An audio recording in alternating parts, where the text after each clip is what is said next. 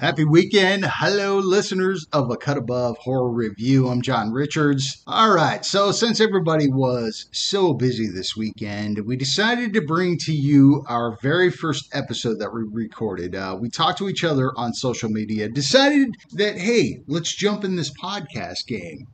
So, the first movie that we reviewed from 2019 was The Mortuary Collection, which is an anthology, a horror movie anthology, which was quite fantastic. I think uh, you'll see in our review that we really, really enjoyed it. We had no direction the first time we talked. Uh, we didn't have segments. We didn't have Hydraberg's reach around plot, which we decided on later. Hopefully, you enjoy episode number three of A Cut Above Horror Review, the Mortuary Collection, which starts right about, let's say, now. Cut my life into pieces.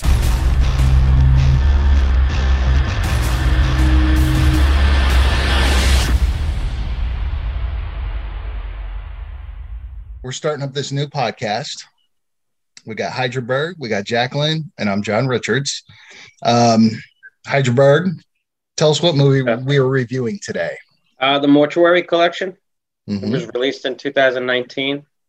It's uh, written and directed by Ryan Spindell. And uh, the one person that I know that I recognize is Clancy Brown. That it's oh yeah, and he's oh, yeah. excellent in it. It's yeah, about, uh, basically, it's an anthology. Mm-hmm.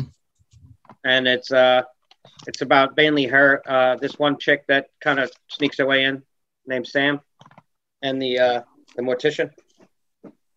That's like the reach around or the uh, wrap around story. The yep. reach around. the reach around. it wasn't. I'm gonna let him out, but I, right. it wasn't a porno. the reach around.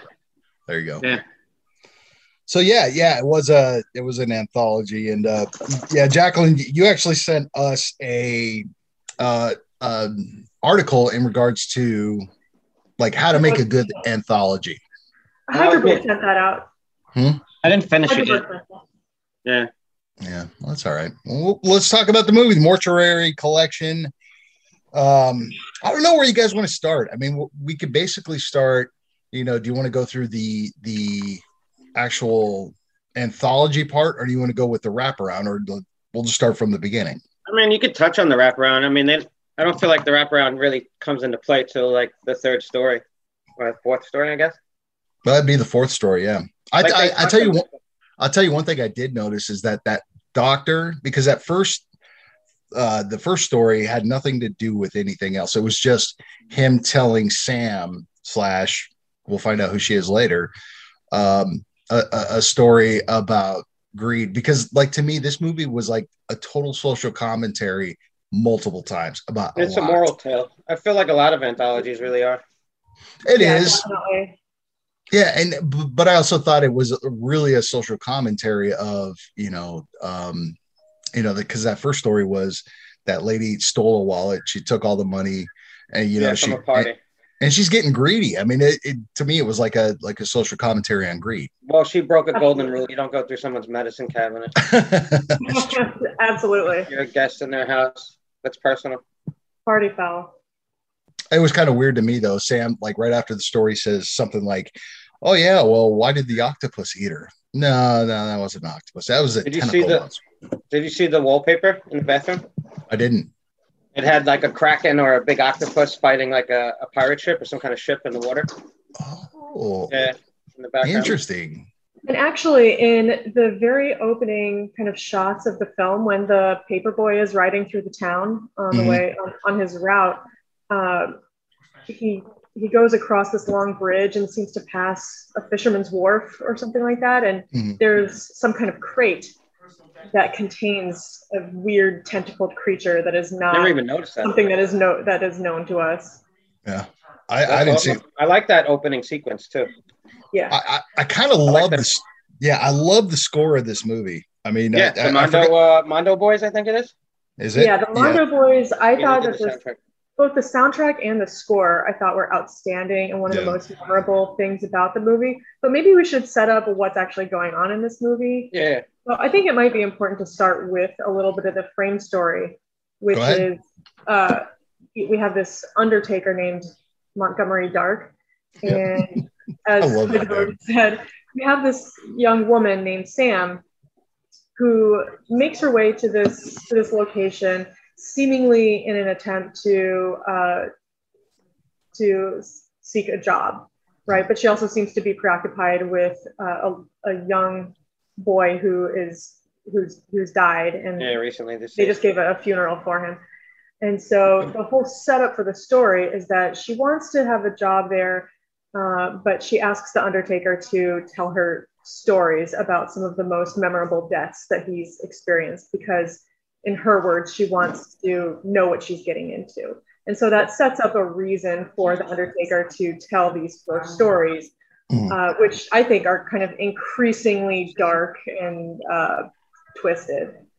Uh, There's a bit of humor though to all of them that I really like. Yeah, I, I, I mean, I, I, I, some of the some of the jokes It's landed dark. for me. Oh, and it really is.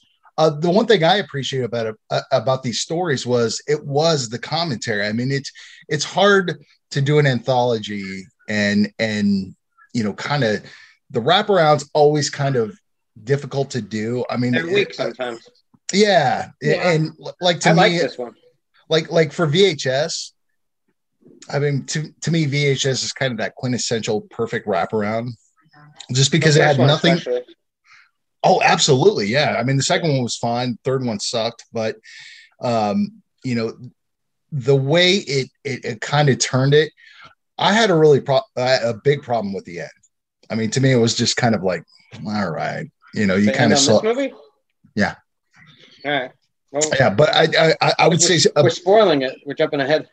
Well, we're not going to spoil it yet, All but right. I mean, like 75% of the movie I loved. I mean, I, I did like the stories and everything else like that. Um, th- there were some twisties in there, which, which were pretty cool. So the first story really didn't have anything to do with the mortuary. It was just more of, you know, um, it, the movie sets up the movie or, or the world is not made up of atoms it's made up of stories so i mean i thought that was a wonderful setup and Yeah, you- Clancy Brown's voice is like it's smooth, like butter. it's perfect. That the, du- the dude is like perfect for this tall, yeah, he does. gangly, gangly guy that was like he was a perfect mortician. He reminded me of the Tall Man a little bit from Phantasm. That's what was I thought. say I- that. He reminded me of Angus Scrimm, and he also reminded me of um, Fred Gwynne, Herman Munster, the original Herman Munster. Yeah. yeah, It's like if they had the a makeup baby. was pretty good would too. Yeah. It did look good. Yeah. I, I mean, I thought this guy was perfect for that. Um, you know, for me, the the second story was I call that one the cooter, to borrow the- a phrase. the, the cooter. The first one I named the thief. Uh, you're wearing the shirt, by the way. Oh yeah. Cheers to straight straight chilling podcast. No, the no the the second story. So the first one we know is a, about a woman that's greedy. You know, she Yeah. took a wallet, she took the money, she got very uh, she got nosy in the bathroom. exactly. Don't look in anybody's medicine cabinet. I think that was a social commentary on that. I Um, really like the way the monster like cracked cracked her in half too, and then like Ooh. dragged her into the medicine cabinet. I thought that was pretty good. that that was effective gore without all the blood, you know, Yeah. because the look on her face, and I love the shot like right above the mirror where it was like looking right at her, and she's just like getting ready to die Yeah. and breaks her in half. Yeah. This movie had a lot of good uh, gore. Yeah. Yeah, it- effective this- too. Sorry, Go go ahead. No, you're you're the, fine. the thing about this segment was that um, I I didn't really see it as a complete story. There Mhm. wasn't really so much of an arc. I would call it more of a vignette. And so I think it was appropriate when we cut back to the frame story after the segment, and he says, "Oh, I was just warming up." Me, Exactly. He wasn't felt- wasting his good stories. Yeah, But that- it, felt, it felt like a warm up. You know, there there wasn't a, a huge arc.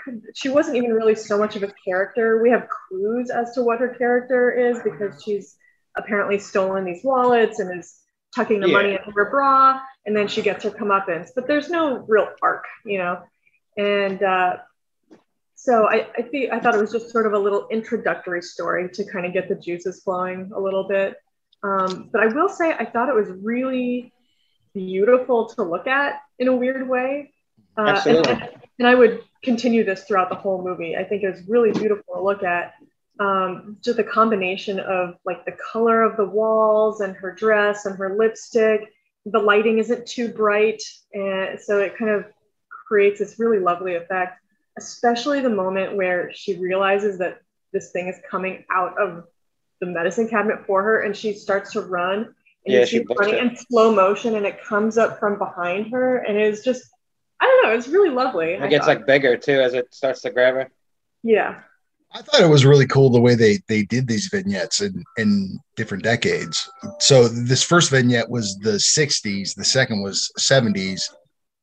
Yeah. No, so I, uh, yeah, I guess it was three decades. No, no, no, four. Late I'm sorry. 60s maybe. Yeah, it was like 50s, 60s, 70s, and then like the wraparounds in the 80s. So Okay. I, I kind of Yeah, of 'cause the love second one was sort of like Animal House vibe to it. yeah, a little Yeah, bit, like- yeah. yeah, like 60s and I don't know, like yeah, it, it again it got into the social commentary part of the movie where it was like this guy's it, like you said, Heidelberg, Yeah, he's a it's cooter. it- he's a cooter. I mean, this guy was manipulative, uh, deviant. Um, oh my god, A little god, date rapey. yeah, a little bit. Well, no, not really, because I because mean, this there was consent, but there wasn't consent to pull a condom off, and he tried to do it like you know. pull it right, which which turned on the and that head. was, and that's yeah, that's where he gets. So let's get up. into that one though, because it starts out at a college. What's that? Yeah, There's a lot more meat in that one, so to speak. Yeah. I like that one. Yeah. I, I think, yeah, I think that was actually my favorite one out of all of them, just because it was like there was some gross hilarity to it. Yeah, It, it felt like, whoa, man, where, where is this going? And I think so I you feel like kind he sort of charms his last conquest in that one, you know, and then he's like cursed. but you also picked up the vibe that this this woman, uh, I forgot her name. What was her name? Oh, yeah, Sandra. Yeah, Um, she great, by the way. yeah oh yeah she she set up to where you know because even before they did their deed well how do you know i'm not a serial killer Yeah, and and, then- it was like he was supposed to be the predator and her the prey, but it was really the other way around. right well and Like, she he even reaches used into his own phrase Yeah. on him about the empowerment and stuff.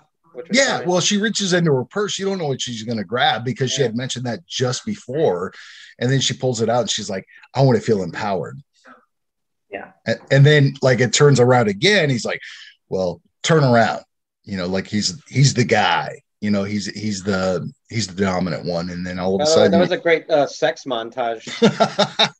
That guy, that guy could last for like I don't know. I don't need one of these. I Yeah. want to feel empowered. Yeah. That was that was funny.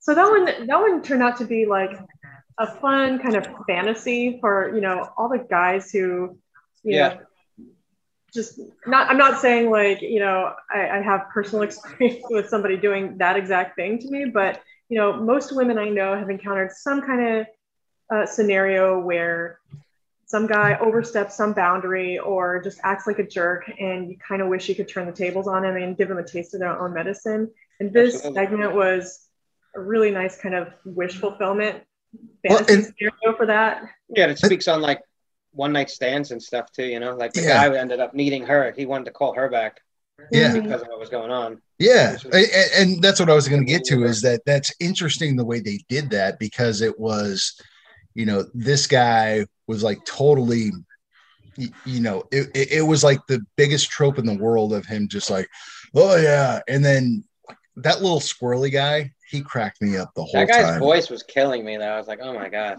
I thought he was the best actor in this whole like this whole segment right there. Yeah. You know, he's just just like this little squirrely mouse guy. They should have showed him at the end as the guy who was on the phone with the girl the next time. Like he was. Oh yeah, that would have been funny. I don't know. Yeah, I, I kind of love the way this one ended up because his conquest of what was it, sixty seven, and he had to put it up, Yeah, and then all uh, I, I wrote down Ezekiel Dirks was the the the guy's name who started the the uh, what's fraternity. I thought that was a stupid name. It was pretty funny. Ezekiel Dirks. what did you guys think of that little part of the story where something's going on he's discovered a rash and his friend says He's got like the worst bubble guts. Yeah, and so he's he's rushing out of there, trying, you know, feeling really sick and wanting to get to the doctor, and he's kind of detained by this little ceremony that's going Yeah. on within the frat house, and that's where his you know water breaks. Water breaks, yeah, I know. And- it looked like semen. I think that was intentional. I think what Yeah, it was is like he just blew his load all over his buddies. Um, yeah. So, what did you guys think about that plot point? How it kind of stopped there for a minute and impeded his ability to get to the doctor in time. I think it was probably just just an attempt at some some crude humor, like Yeah. a gross moment. Yeah, I didn't know that it was n- necessarily Necessary, yeah. crucial for this for the story itself. Like, It- why do we need this ritual, you know, thing? But I don't um, just to prove that he's a dude, bro. yeah, yeah, yeah. So I more illustrating than anything. Fill yeah. time. th- th- it's just him being a bro. I mean, that's that all was it one of my complaints about this movie. Is it's a little long, just a little bit. I feel like she said you could trim some of it.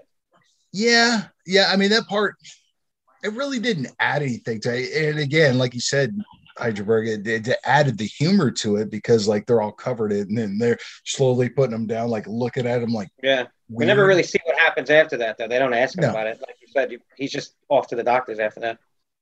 No, Which he's off to he's, he's off to the parents' house where Now they reuse a lot of the actors from all the stories I in know. this. Like I- the doctor was the dad, the bereaving dad, I believe. Yeah, In yeah. the, He's uh, in three of the restaurant. stories. He's Yeah. in all the stories except He's for the the, dad first later on, the babysitter one. oh yeah, he he's in it a lot. He's the doctor and the and the uh, doting husband one. Mm-hmm. Yeah. So yeah, so Um, when he gets to the house, like those are her parents, I guess. yeah, because Yeah. like like as a mom saying, And it's like, how Um, many times has this happened? yeah, It looks well. It looks like a lot. Sandra, A lot. get down here right And now. like their dining room table turned into like had stirrups on it or whatever they're called for like yeah gynecology. It's like crazy. Well, it shows you at the end, you know, because you see these like little claw things climbing up through the crib, you know, that it's happened multiple times because she actually Yeah. steps on a squeaky toy and it wakes all the babies up. Yeah, So and you see like a claw too, and I don't even know if all the babies are the same. Like, um, also like the the uh, practical effects are pretty good in this. Like the the forma- the transformation that he goes through Mhm. within the day. Like as he's on the table, his like eyes are sunk in. He looks like like he's gonna die soon. The Yeah, he- he did not out, look well. purple and stuff, and then you know, the penis exploding. Pretty. That was never very seen that in a movie convincing. before. That was the crazy. dick They exploding, shoot quick a quick cut to it, and you just Yeah. get to see it. And then all over the the picture. Also, I have No. a question. Like, what do you think the woman was supposed to be? I was thinking, like, was she a succubus? Sort of like what? What kind Some- of creature would she have been? She's sort of like, I don't know. It's like definitely a, a morality tale and a, a a role reversal for like pregnancy and the male role and stuff like that. But also, like, I felt like she could have, she sort of took everything from him, right? And it created the baby. Like, I'm assuming he's dead after that. Oh, he is. Oh, yeah, he's he's, dead. he's like and then the linked over, creature, and like like his guts are exploded. I mean, Yeah. Yes. you see the hole in in his stomach that you know he has nothing left, so he's dead. Yeah, he's and done. you- and the and the I indication mean, his was, junk's all over the wall. was that his balls? Get those down. Um, I didn't, I didn't pause it. I should have. no, Yeah, I no. I I rewound think that scene a couple of that. times. I rewound that scene a couple of times. Like, did I just see that? You Oh did. yeah. you did. I, I I watched it once and it was just like, yeah, This is the No. second time I've watched this movie. I watched it when it first released. Okay. yeah, yeah. I, I I think yeah, Heidelberg. I think you're right. I think it, some sort of succubus or some sort of paranormal demonic Yeah, I don't know. thing. Right. Because That's again, the one thing I started to think of what she might have been. Right. Well, and again, if you look deeper into it, I the way I look at it is it's just a social commentary on flipping, you know, the guy going Mm-hmm. like, "Well, I don't need a condom," like because the she brought up something. She, she says, "I want." Listen, I'm one of those guys. I hate condoms, but I would never do what he did. No, exactly right. But the thing my is, way is that into not using the condom. That's what I she she gave it to him and says, "I want my independence." Or, or something Her like that, empowerment, and yeah. and then it came, it you know, it came full circle at the end of this segment that She she took his empowerment. Exactly. You know, so Yeah. so Well, but he did it I to himself. I mean, Oh, absolutely. presumably- But presumably, if he hadn't done that, it would have just been a fun night with a lot of. And she was probably cool with that too. But I think she knew that he was going to do that because she That- knew his kind of, you know, the kind of man he was. right. Well, Well, that that's why I flipped it on his its character. head, though. That's Yeah. why I flipped it on its head. Is that Exactly. you know guys are like, you know, no, hey, I don't need this. I'll be fine. I'll pull out. I'll, I'm good. You know, Yeah, not to get exactly. So it's just like, you know, you take that off, that's the chance you have. And then all of a sudden she's got all these babies that her parents are taking care of. So it was like that commentary of I, I kind of loved what the director did here. I like like he just flipped everything around. It's like you don't wear it, you're gonna you're gonna suffer. I do kind of like that it was directed by the same guy the whole time. So even each story had its own vibe. They sort of all felt cohesive. They did. Where some some of the anthologies jump around a little bit because there's different directors. Yeah, I agree with that, Hyderberg. Sometimes it's hard to get a handle on the tone when Yeah. it's all different directors, and sometimes that works. Um, but sometimes it's just too uneven, and you kind of don't know how to feel. It just feels like it's all thrown together, especially if the frame story is weak. Yeah. But here, I agree that the tone, having a consistent tone, was nice, and it created an overall mood. Like I definitely yeah, have exactly. Like the one set mood design when and the color palette the and the cinematography, the editing was all Yeah. like really good between them all. I agree with that. some of the And so, like you know, even if you don't love the frame story here, the whole thing as an entity, I think works. And the um the soundtrack has that like surfer sort of vibe to it at times. Like I don't even what kind of music you, you categorize that as. Like Well, again, it, it, they did different decades. So the Yeah. first segment was the 50s. This is the 60s. This is when Beach Boys became big. like I love the music that came on when they're having sex in this one. and they play it again later when the credits roll, I think. Yeah, I Oh. think so. Yeah. Yeah, I agree. I I, I think the soundtrack was fantastic. Um, I also think that the um the wraparound, even if you don't like the ending as much, and we'll get to that, but I feel like it's definitely one of the stronger parts of this because anthologies normally have weak wraparounds. I agree. And I feel like this one at least keeps you somewhat engrossed in it. Like they don't have much, they can't do much with that those kind of stories. I feel like they just gotta take you from one way to the other and connect the, the little stories. But I thought it did a pretty good job at that, even though it it used a lot of same cliches that the other movies do use, but I thought it did it well. Sure. I agree. Well- and then, and then, of course, by the time we get to the end, it's not necessarily what it seems, but uh, yeah, I think it, it does what it needs to do. You know. Well, there's like two twists, you know, with her, and then there's a twist to Clancy Brown's character too. Mm-hmm, mm-hmm, mm-hmm. So the third Yeah. tale, Yeah, that's true. I mean, well, I, I thought I thought everything had kind of a little twist to it. I thought Oh my I, I, like every segment, every you know, even the parts of the wraparound, because that was just kind of leading leading you into the next segment. Which uh, I'm just waiting for this guy to get back, and then we can talk about the third story. Yeah. So the third 'Cause- story. Sorry, go ahead.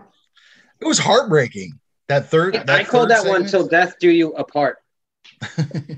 Yeah. I think was. that's what they called it on Wikipedia or something like that.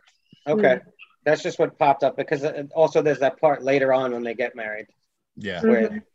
he, that literally replays like a couple times. This this one was darker to me. Not to say I didn't love it. Oh, hey, who's that? That's Max. Hey, Max.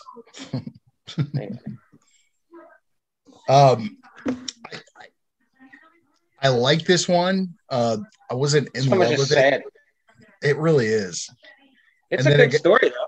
They, they they tried to make it funny, but I think if they would have leaned in more of the drama, because I did like what they did, like the way they took the direction of the horror, because it was it was a good blend actually. it was like like the, these people were madly yeah little I love to it. yeah I, I love the way the guy just is so in love with his wife like it starts off with a dream and then like all of a sudden she stops breathing and he's he's so concerned about her I mean, it was so real and it was just like whoa In the dream, she starts turning into like the corpse too. Yeah You yeah don't even really know how long it's been since he got married to like how long he's had to when she got sick. Mhm. Yeah, we don't know that, but maybe we should kind of back up and say what this segment is about, you know, before really pulling it apart. Uh, but what's going on in this one is the we, we have a husband named Wendell who's caring for his sick wife Carol, and she's basically comatose, and he has to do everything for her, like blend up all her food and feed it to her and move her around. She can sit at the table, but he has to strap her in to stay upright and you can tell that it's really wearing on him which I think was a really realistic portrayal of what it's like to be a caregiver, you know, a full-time caregiver for somebody who's incapacitated.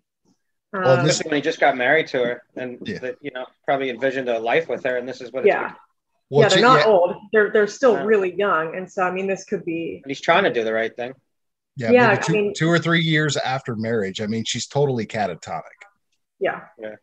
And you can tell that it's it's really wearing on him. He runs into a neighbor in his apartment building who mentions going on a, an all-inclusive cruise, and she's like, "You ever been A on one of those beach. cruises?" Yeah. You know? And you can kind of he's he's trying to hurry away to get upstairs to his apartment, but then you can you can tell that something kind of gets into his brain where he thinks, "Yeah, that that would be really nice."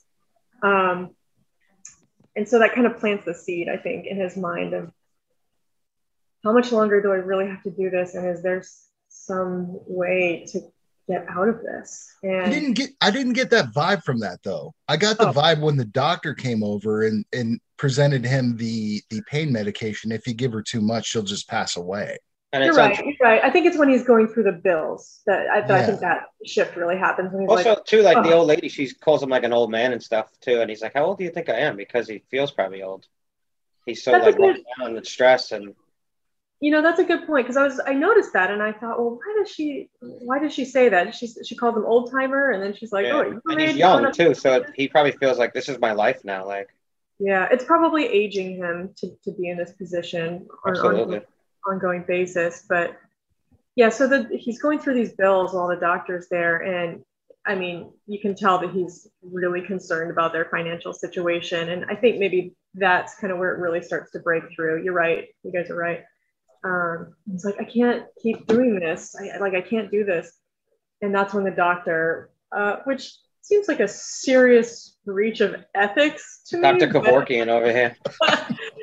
it passes him these little Oh pills and God. says, uh, See that stash? these yeah. I mean, it was like a mercy kill at the same time too, because she was she's like a vegetable, but yeah, but the way he suggests this idea is definitely Yeah. suspect. Where he says, you know, uh, here's these really strong painkillers that you could give her, and he's like, yeah, he yeah. even I'll- reiterates it when he doesn't understand. He's like, "No, I'm telling you." Use it. they can't be traced. Yeah. Well, a- and the thing was, is that like he also did mention, you know, uh, you know, she's she's doing good, she's doing well. Well, what do you mean? Is she gonna come out of it? N- No, she's got about a year left to live. Yeah, I Um, wrote down that she's not getting better nor worse. She's just like stable. Yeah, yeah. I mean, doing well, I guess, in that scenario means well, she's not actively dying. She's maintaining, you know, strong vital signs, but that doesn't mean she's she's getting better. And so I I think that also- was kind of extra crushing because there was there seemed to be a little moment where he had a glimmer of hope. Oh, she's Yeah. improving. oh, absolutely. But no. In this story, I sort of saw the the, the pills. They're sort of like the monkey's paw of this story. You yeah. know, like he took them and then it didn't go the way as planned, right? oh no, Oh, it did not. No, so it was sort of like I saw it as like a monkey's paw. He got the offer that seemed too good, you know, to get out of his situation, but Yeah. it definitely didn't deliver. Yeah. And also, before we get going more, I, I said it in the chat. I saw this. This guy looked like Bob to me, like a Yeah. heavier Bob from Straight Shot. And then she said G Baby, which is I could see that too. So that's his Bob name and now. G Baby had a Bob baby. Oh my God. that, that would be this character. Bob Baby. huh? Nice. Wait, That's can we crazy. talk about the They scene where he Oh, I'm sorry. Go ahead. I was gonna say, can we talk about the scene where he actually does give her the pills, like her actual Yeah, with, with death the hair. scene? That was I mean, heartbreaking. I thought it was gnarly. going on here. Yeah, I, I That's some I of the agree. comedy that I like, though. It was like, like when she fell, it was comedic, you know, but it was dark. Yeah, Right, it was a but- lot of things all wrapped up. just- I mean, Just before that, just before that, because he bought her that that He changes uh, the his hair, the Asian hair, right? Yeah. And it's a, like this metal thing, and she's just, he's like, I know it helped you in your childhood, and it was just like, like this had a heart. I was like, wow, you know, a horror anthology with this was That's why I like this story. Yeah. mhm. And different. then he goes, Well, you know, give me a sign, give me a sign that you're there now. And like he gets so angry, and it was like, again, that was a heartbreaking thing. Another social commentary is like, you have a family member, you know, a loved one that's comatose, and all of a sudden you got to make this decision. You've got, you've got the blue pill, you got the red pill. So the red pill is going to kill them. You know, the blue pill is going to, you're going to keep on your course, right? Yeah. He took the red pill and then everything went to shit. Yeah. Yeah. But then he So changes I- his mind. Well, be, well, because she her moves. suffering. So what happens is he gives her the pills, and you can. That part really ripped my heart out because Yeah. it was really final. Like he's doing it, and then he he sees her hand move, and then he's like, "Is that when she grabs his arm? Like Yep. she Yeah, I like, think so. reaches down and grabs was his the arm? sign he was looking for. Yeah, but then he, but the pills are already down. So then he's desperately trying to get her to vomit these pills up, get them out. Um, unbuckles He's her. un- yeah, unbuckles. That's important. Unbuckles Okay. her. He's trying to reverse what he's done. Um, that moment was such a great. That, that was such a blend of pathos of this heart wrenching scene, but then brought the horror right back out when she grabbed his hand. That scared. I jumped when that So- happened. Me too. Uh, so I love that blend. I was like, all right, you know, you got me in my feels, and then you make me jump. Um, and he's trying to get these pills out of her, and it's just like this domino effect of bad things. So he gets her to vomit it up. He sits her in the chair. He's kind of recovering, and then she falls down on the table. And Oh, a little funny, Right into the hair. it's, but you don't know that. I didn't know that at first. at yeah. least. You thought she just You landed forget. on the table, like bumper. her the head. Because they show the back of her. Yeah. I- And he I- I do "Oh, gotta say sorry, before- sorry, sorry, I'm sorry. You know. yeah before before we move on it, it's like normally vomit like grosses me out like when you see that but to me it was just like it, it took me out of of being grossed out and like oh my god he's really trying to save her you know he Well, it was yeah, it was relieving to see her uh, vomit up the pills. yeah, Yeah. like he regretted feeling it relief. immediately it's like oh my god she's still alive let, let me help her he Yeah. forgot to put the strap back on and Yeah.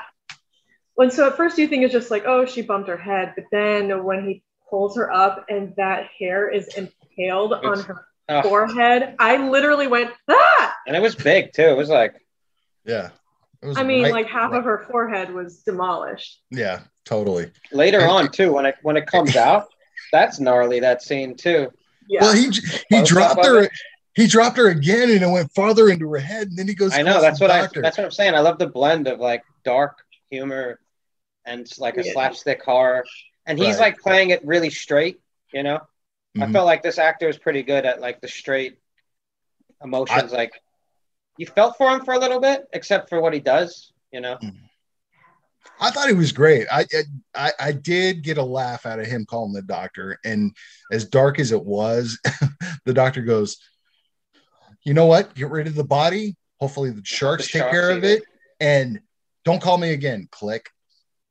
Well, I would say this is my one quibble with this segment is that if if he had called the police at that moment instead of the doctor, I think that He he would've been would have fine. been in the clear. Mhm. I mean, granted, there wouldn't have been a story there, but it didn't look suspicious. I don't think I don't think anyone would have suspected him of killing her because of the hair in her. I mean, it do, it just doesn't look that way, you know. And so I think he could have been home free if he had just copped to it Yeah, from panicked. the beginning, especially because the doctor said the pills don't leave traces. And so it would have been just been kind of an open shut case of an accident, you know, her falling on this thing and it, you know, traumatized. I left- I left her for a second. You know, I I, I forgot to I forgot to strap her buckle in. her in. Yeah, Yep. He exactly. choked on her food. Yeah. I resuscitated her, and then I went to go get like a napkin, and she fell on the hair. Yeah. And so that was the only thing I was like, ah, would he really have done what he did? I don't know if that's totally believable, nor was it a wise choice No. for him. Uh, but then there's, you know, there's no story. But that that adds proceeds. good. What? Good. Good. Well, then he proceeds to what? Try and put her into a suitcase, right? the bridal the suitcase, bridal uh, case. Yeah. like like he pulls uh, you know again it's like because now you're taken out of the emotion right because this is like horrific because you see blood and like whatever he blended up and the, what they were eating all over the table so this is this has become horrific and then it takes and that was my problem with it is it took you out because he's looking at the book and he's feeling emotional he's looking at all these pictures of when they bought the first house and when they got married when they got engaged because you see it later on but then all of a sudden you're taken out of it because then he goes to get his ham cutter or his meat cutter Yeah. to slice her up Yeah. to But put her in this some subtle like nods towards his love to of her and his marriage, like with the ring and everything like that. Well the, like yeah I, I mean he didn't take off his ring until they got to the elevator but like what when you know he was getting ready to put her in he's just he's looking at the book but i was actually taken out by then because then like the horror kicked in and i was just like okay give me more gore i'm ready Yeah. So there, like the, the emotional part is kind of done with, and from there on, it's really a practical problem. Like, how do I solve this problem of getting this corpse out of my house and uh, without getting, you know, tons of blood everywhere? And um, so then, so then it just turns into like, you know, a gore fest. So well dismemberment and stuffing her in the suitcase, and then he's trying to get her down this ancient elevator, which, I like. I inferred that the elevator had somehow been the source of her catatonia, some kind of accident. Did you She see how every time something was happening, there was like lights flickering and stuff? There were a couple times where the lights flickered. I don't know if it was just because the building was old or if it had anything to do with like her being dead. No. Yeah, And I don't know. Maybe it was like a little hint, uh, you know, a little like clue that we're supposed to.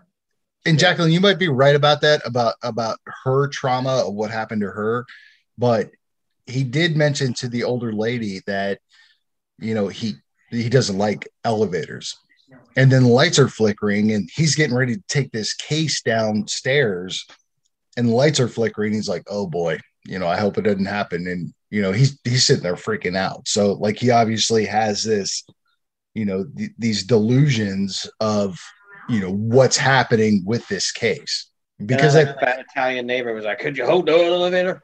Hold, hold it." it no you wait and then you know all of a sudden at the end of the segment and we can talk more about it but at the end of the segment he's just sitting there like holding on to his his his wedding album you know saying uh what, what was it you know uh till death do you part till death do you part or whatever Yeah.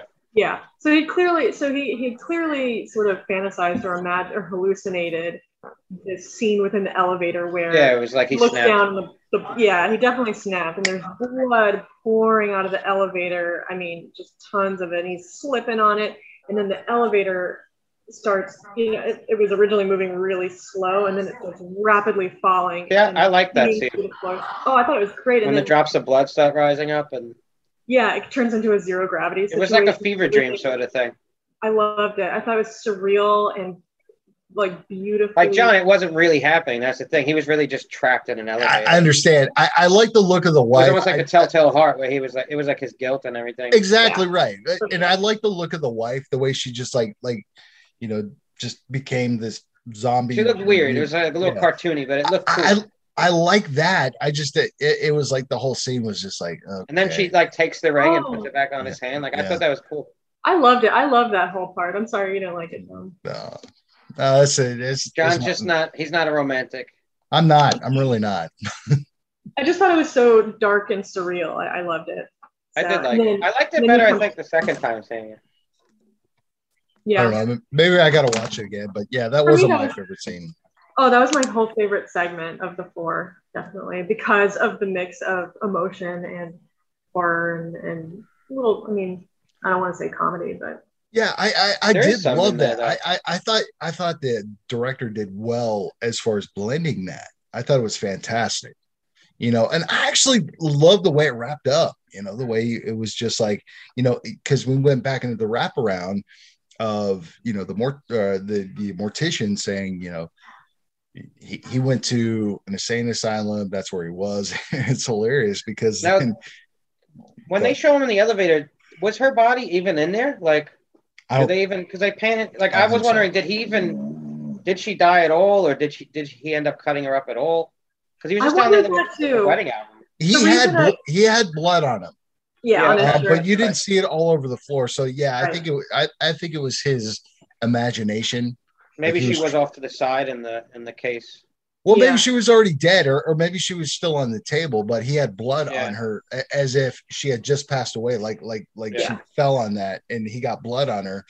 But he didn't do all this stuff. He went to the elevator, and that was his guilt of leaving her right there.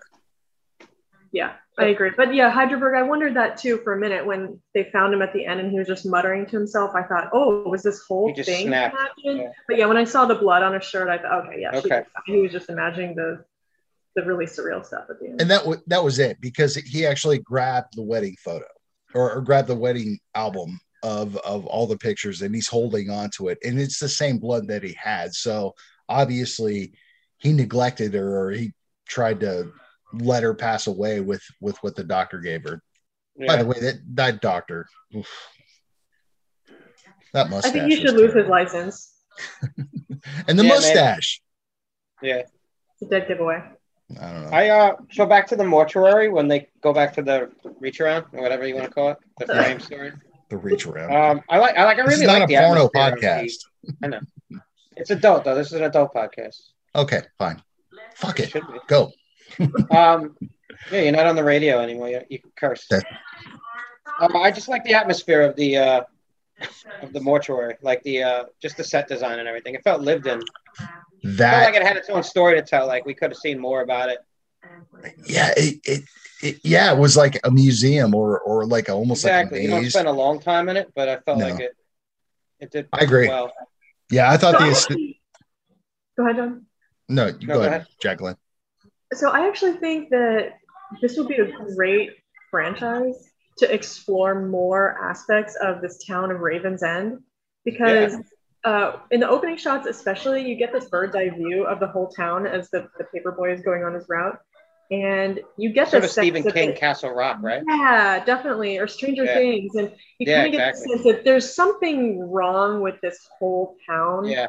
And th- it seems like there could be endless opportunities for more stories to be told about it even outside of an anthology format maybe i don't know but um, it seems like there's there's a lot to be mined there that that this director could could do in the future um, That, to that would like, be probably pretty yeah cool. like, def- like a castle rock like you said definitely yeah. yeah th- throw it on hulu like, you know call call it the mortu- mortuary collection but like each week they release something new like a half hour 40 minute just short of you know Yeah. of, it started off with freaking clancy brown just narrating it or even even if they continued on with with who becomes What the was new the name of the town again?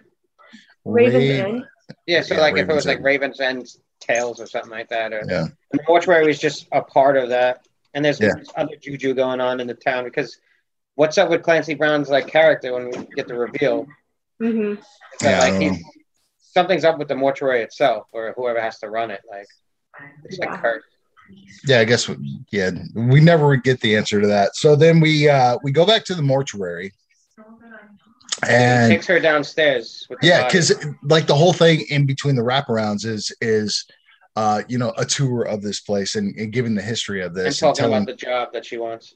yeah tell, telling the stories and then we go to babysitter babysitter murders All right, so Which- she seems really interested in the in the kid that passed away and the the wraparounds. Like she Yeah, progressively through, gets through more the whole thing through the whole thing And before we start on this tale, The Babysitter Murders is actually the name of the movie that this uh, director made in 2015. He wrote and directed. oh the short and yeah it yeah starred the same chick, um, Yeah. uh, Caitlin Cu- uh, Cu- uh, Custer, who played Mhm. Sam. She was the lead in that because I saw like some poster art for another movie that looked so similar to this poster art. And then I looked at it, I looked it up, and it turned out in 2015 he made that movie. Mhm. So this is sort of like an homage to one of his earlier films, which is pretty cool. I thought. yeah and it was really meta to me i i kind of love the way they I love the meta in this. yeah the the way they they started this when out And they wipe from yeah from the serial killer movie that they're watching into, into the reality, tv that was did you not love that i mean I love that. I love the blending of every like I love the scene later where sh- there's like the killer's in the house and like it's doing it again and the audio from the TV is playing but it's Yeah. showing what she's doing in the movie. So I thought it was really cool the way they did that. Yeah. Is Yeah, that when the way- she's like, sitting up after being like knocked Yeah, out and on the yeah. TV? The girl in that movie Yeah, I just really up. love the way they were mirroring each other. That was super cool. Very creative. or, or they're walking away from the killer and the killer opens his eyes and it, it's like yeah i Yeah. mean like to me this was And I thought the editing was really well done in this this one especially. yeah Definitely. like when she's cooking and preparing the food and stuff and just like you know the soundtrack kicks in They, Yeah. they could have got rid of that dance mo- montage though. I mean, she was Oh, just, I, don't I know. enjoyed it. She was cute. And I, I felt like that just shows her that like she's at home here, she's the babysitter. You know what I mean? But but nobody can eat that much food. I mean, she had like two steaks out there. She was cutting onions and like everything. yeah, but we find out later it's you know it's not your normal for a steak. reason. So, it's a child. yeah, tender white meat. Ah, Oh, Oh, gosh. gosh. yeah. So the twist in this one was so. Like, I actually went back and watched this one twice. Once I found out what was going on, I was like, okay, hang on. I need to go back to the beginning and see if this like holds up to the reality that they've created. Um, so uh, should we just go ahead and talk about like what? Yeah, well, so that like Go the ahead. news comes on and they're talking about like a killer on the loose, very cliche. By the way, that news reporter was the most unkept news reporter I've ever seen. I was sitting there smoking a cigarette. He had a 10 "Oh, o'clock wait, hold on shadow." a second. Here's Yeah, he breaking looked news." like he'd did been that in- I telling think they did news during the back in the day. apocalypse or something like that. It was just a, a Did you notice the cop on the what was left side of the Was- screen? He was the son. He was the uh, husband from the. He, the he was the prior. husband from previous one. Yep. Right. And he was a Yeah. So so one cop was talking. He's like, "Yeah." Yeah. yeah, he was the, just the, the yes man. Oh, go ahead, Jacqueline. So so finish your thought. so so yeah so we, you know we find out the twist at the end which is that sam or let me rephrase it So Sam The is the blonde babysitter, girl- really. In well this so the story, right? blonde girl that we see dancing around is not really sam No, sam she's the is killer on the guy. loose. yeah she's the killer and the guy who we're led to believe is the intruder there is actually sam the baby So I take it he was like he was captured and he got loose during Yeah. the story, and That's that's how he he's, got already been hurt because she already Yeah. messed him up, Yeah, yeah and she had already, you know, we find out later she had gotten to the kid already. Well, Yeah. her name was actually Charlotte. So right Yeah. charlotte gilbert or something like that But back in the wraparound, her name is Sam again. yeah well, she's calling herself sam Yeah, but that's just her, you know, ruse. Um, so I went back and I watched it again to see, like, okay, knowing what I know now, does this reality hold up? In other words, like, is the real Sam actually acting the way you would expect somebody who's been babysitting and then attacked? Would you expect them to If- act? if his head And trauma is enough, maybe. Yeah. And then is Charlotte, you know, the, the girl, is she behaving the way that we would expect somebody that we now know is really the killer to behave? And I have to say, in my opinion, the results were questionable or like a mixed bag. mhm. Um, there were things that I didn't quite think fit, and I thought maybe they cheated a little bit. So the way that he's like, I'm not in my house. Where am I? And she's trying to help him. Like she tries to kind of touch his wound. I'm like, she wouldn't do that if she's Do you think killer. any of that was intentional because it was her telling the story now and not Clancy Brown's character? Because he was good at telling stories. And now it was her turn to tell a story. So maybe it wasn't as connected. Maybe so. I doubt it, though. You're probably like- right. It, It felt like a cheat. oversight. It kind of felt like it was meant to lead us astray. And why, if she's telling the truth anyway, why would she? It was a red herring, but- sound better. Yeah. So, eh, mixed results for me. But the scene where she finally, uh, you know, pushes him down the stairs and then drops the TV on his Welcome face. to primetime, bitch kill. That's what I was Well, thinking. That was one of yeah. The, the cracking noise that his head makes when she pushes him and he hits that first step was like, it was It a was- good sound effect. you want to talk about practical effects though? Like when she drops the TV on his face. Oh, Yeah. I love. and then that. when they pull it off, like it was pretty good. It was it was like all smashed in, and you're like, oh, that looked good. yeah. I thought that was And again, amazing. like I s- wish the whole time they keep doing that overlap with the horror movie, like I just I couldn't get enough of that for some reason. Like Well, I just love liked I. I I love the way they brought that in, where where the parents actually got into the house, And and they have like, that Marvel, it's- like I wrote down an epic Marvel fight, like in the bedroom, where she Yeah. tries to mislead him where the kid is. oh, that was kind of rad. I mean, I, I love the the lightning effects that they were doing because the light the lights yeah, and they're just like beating the out. crap out of each other. That was fantastic. Yeah, Yeah, that was a good scene. But yeah, the parents come back in and they see Sam. They're like, "It's Sam, the babysitter." yeah, and you're like, oh my god, the twist. Yeah, well, I did not see that coming. That's How what I was gonna ask. Did you see it coming and did you like it? I I kind didn't I see kind it coming. I kind of, I kind of felt it was coming. That she she was not as good because The also one thing the- that could lead you, I think, was that it was her character and she was also in the wraparound, so you know something's probably going on with her. yeah, and At that that's point, and I, I think we're so jaded with horror movies now that that you Well, kind of see that. But she- formulas. She also did mention just before she kicked into her story. She says, in real life, the bad guys always win. Yeah. So, But it's he also tells her that like every action, basically, people like yeah, there's consequences to it, and that's what those Yeah. stories are about. You know? No, No, absolutely. Right. Yeah. Yeah. Yeah well, I didn't see it coming, but I did like it. I just felt like it was a little bit cheated. That's all. Yeah. It was a little ham-fisted. Yeah. But I, I you know, I don't. It's not a deal breaker for me. No. I And then there's like- the next twist. I feel like when we get back to the wraparound, hmm where she like betrays him and stabs him, and he's loaded with um, embalming and fluid. says why she's actually there is to get Yeah. to, a tooth from the kid yeah, because she takes their teeth yeah. Yeah. after eating Yeah. them. I guess. Well, you saw that in like the paper at the beginning of the kid that was delivering papers. And he said like tooth There was a lot of missing children, Yeah, Yeah. tooth fairy something, large. and then and Yeah, also yeah, it was like uh, I like when the parents do check where the kid is, and they look in the oven, and you just kind of see like a rib cage sort of. It's like it was pretty graphic. I want to say that I that's something that I appreciate about that segment that it was not graphic in depicting the death of the child, not which at all. is something that I'm sensitive to these days. Having kids, You don't used even know the be kid's dead up until the last minute. right, and so I, I would I would have had a really hard time with a whole protracted you know murder scene of a child, and you know I feel like that sort of makes it worse though, because like after you're like, oh shit, the child's been cooked, then you're like, oh wait, that meat, that meal she was prepping, the whole grinding the meat, like oh, you start mm, thinking I'm about with filling in the, the details of like what she did to that poor kid. I'm fine with that because I can I get to kind of not think about it that hard. But if I Yeah, had to see it. actually, yeah, if I had to actually graphically see, you know, a kid struggling or crying or screaming, trying to get away, that would that would Now was be tough. this story was told in modern times? That one that was supposed to be like now, well, the TV looked or old. was this like the '80s sort of where? It It was still the 80s. I mean, again, they did I find it hard to four believe that a woman her age nowadays wouldn't be vegan. Like she'd be a cannibal, 23 years old. It just doesn't seem believable. You'd be the dead guy in the 60s on that second segment. Hey man, I'm not a cooter. I mean, we all have a little cooter in us. But Sometimes. Um, okay, so we do the wraparound. Uh, so we go back to the mortuary. She stabs uh, what whatever his name was, Clancy Brown, but that guy was Montgomery awesome. Dark. Yeah, there you go, Montgomery But I wrote down. Then he flips it on a Krusty Krab style. it does. So yeah, he turns it around, um, kind of just laughing.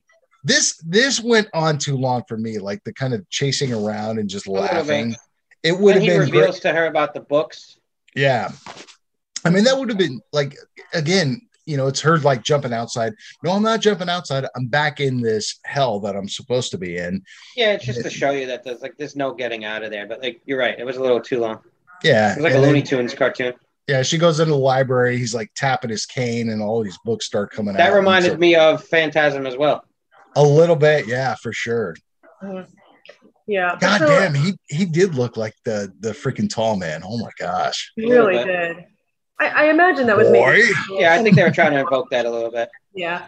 Um, but yeah, so we, we find out that it's full of embalming fluid. So presumably there's something about like remaining inside this mortuary that, you know, allows them to kind of keep living after, Yeah. allows him to keep living after death, you know, with the magical juju, uh, because she's trapped in there now. And when Yep. he Well, yeah, steps he, he reveals that like the stories in there are all like victims basically, and Yeah. Well, you say- hers. Yeah. He- well, he actually says that, that people that you would, you wouldn't believe how many stories are about you, yeah. you know, and then, And then all the, the, victims come out, the children come out, Yeah. and like All- overtake her.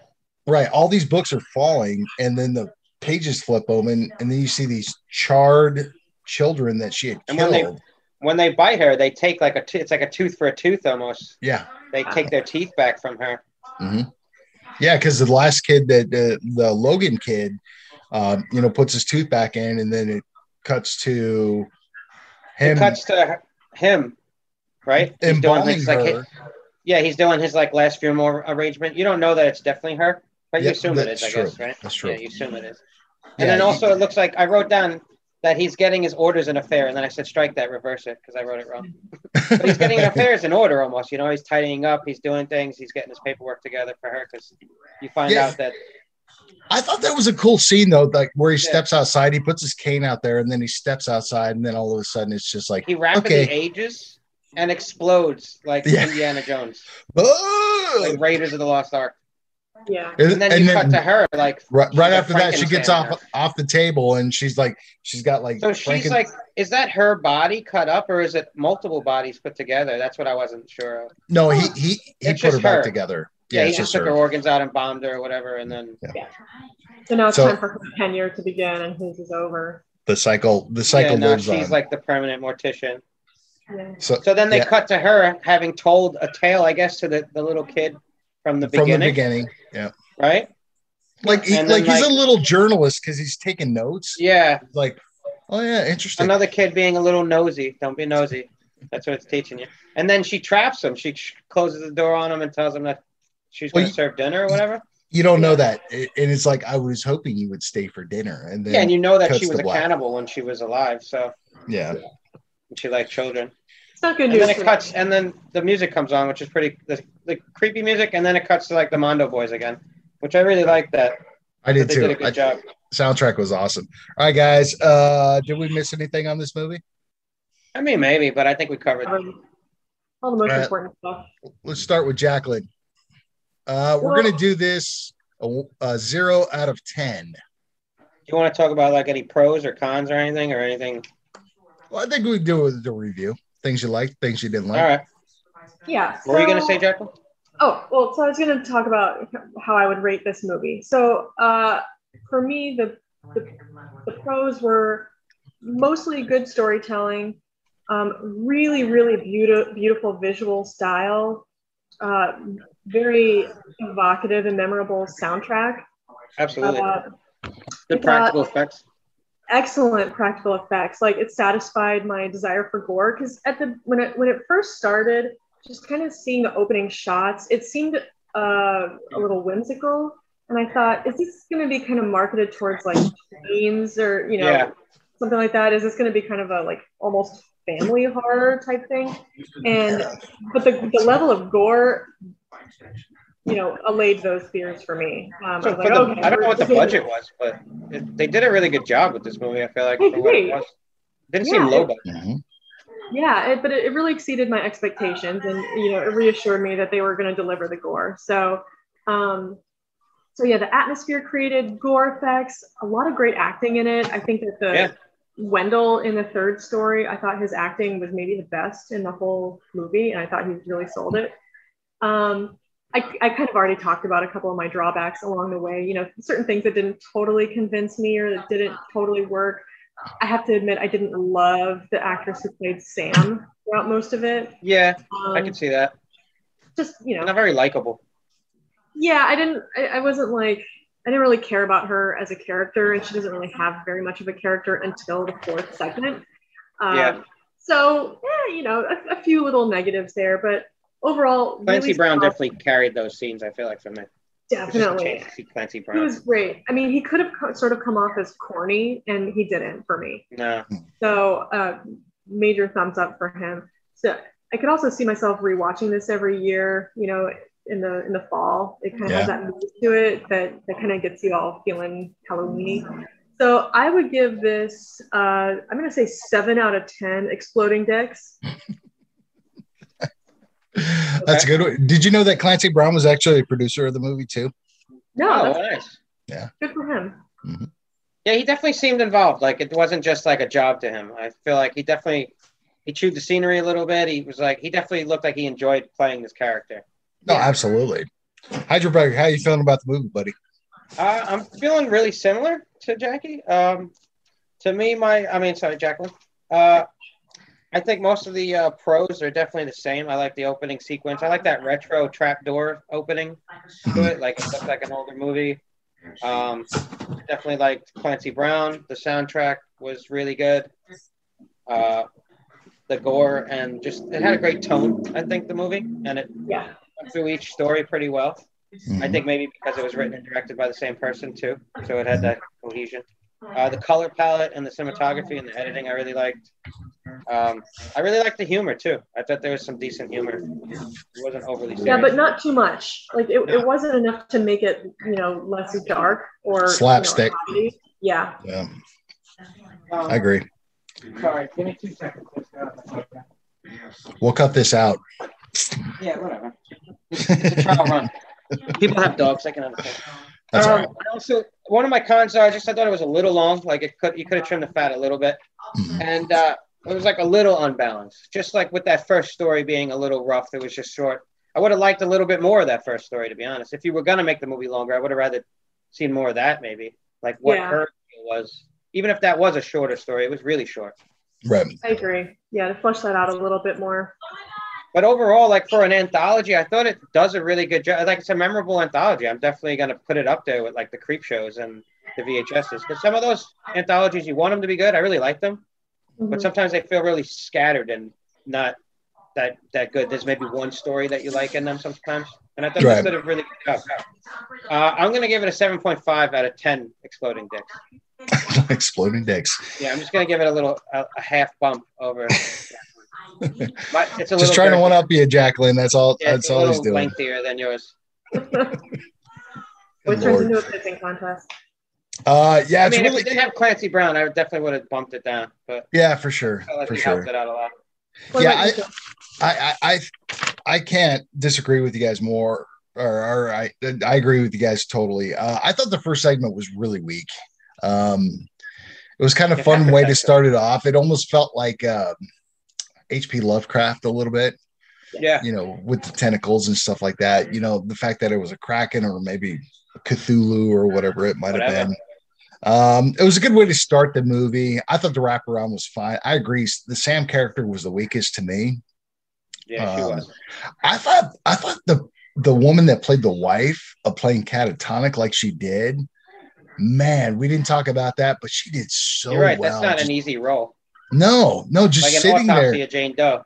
Yeah. And it's hmm. just like, you know, she can make she can make like little sounds of like trying to speak to her husband made Yeah. it more effective to me. And you know, the fact that there there was one point at the beginning of the segment where you know you sound it's almost sounded like she was trying to communicate with her husband but she just she she spit up a little bit and jacqueline you know like having children spitting up but tears are coming down her eyes because she's trying to communicate with her husband.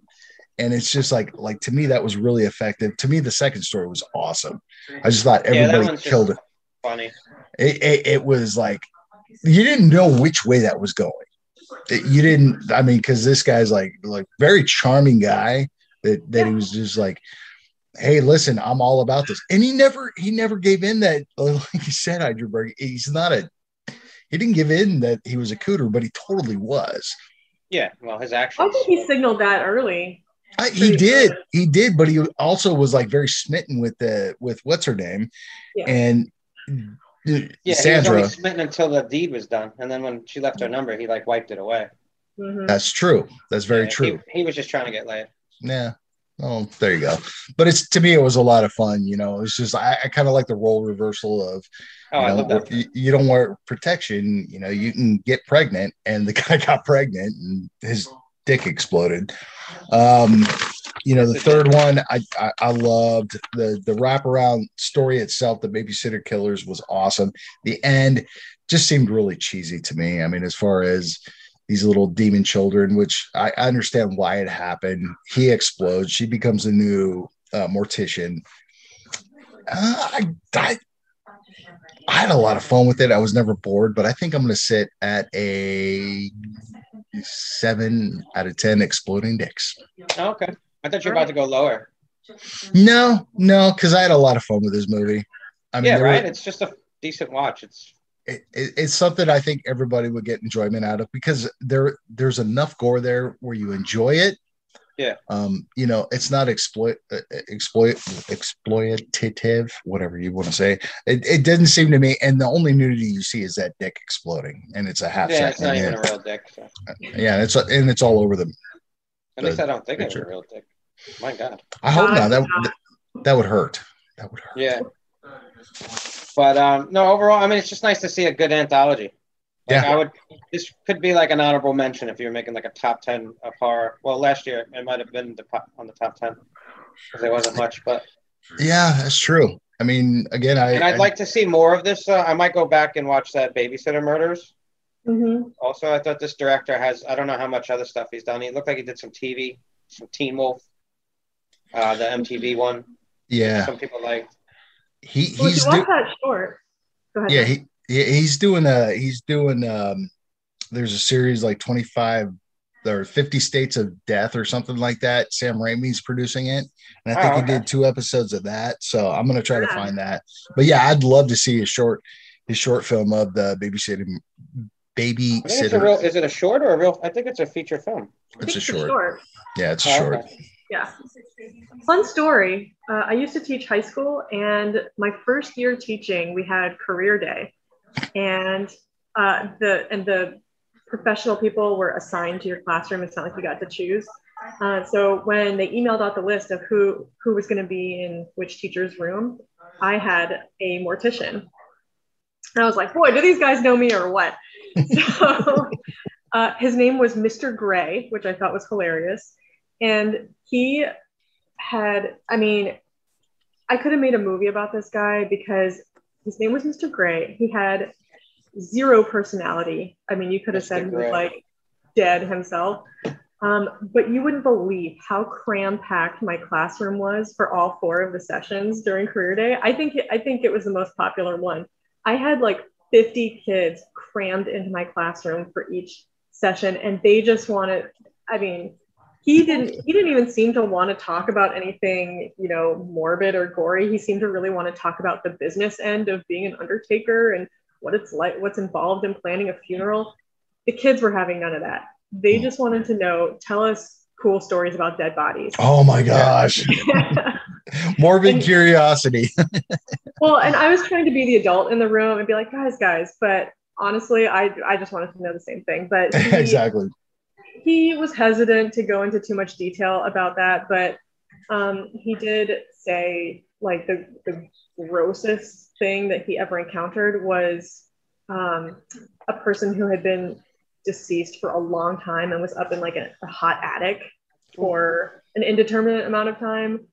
And uh, the kids were really grossed out by that, as was I. But uh, you know, I think they got what I was looking for.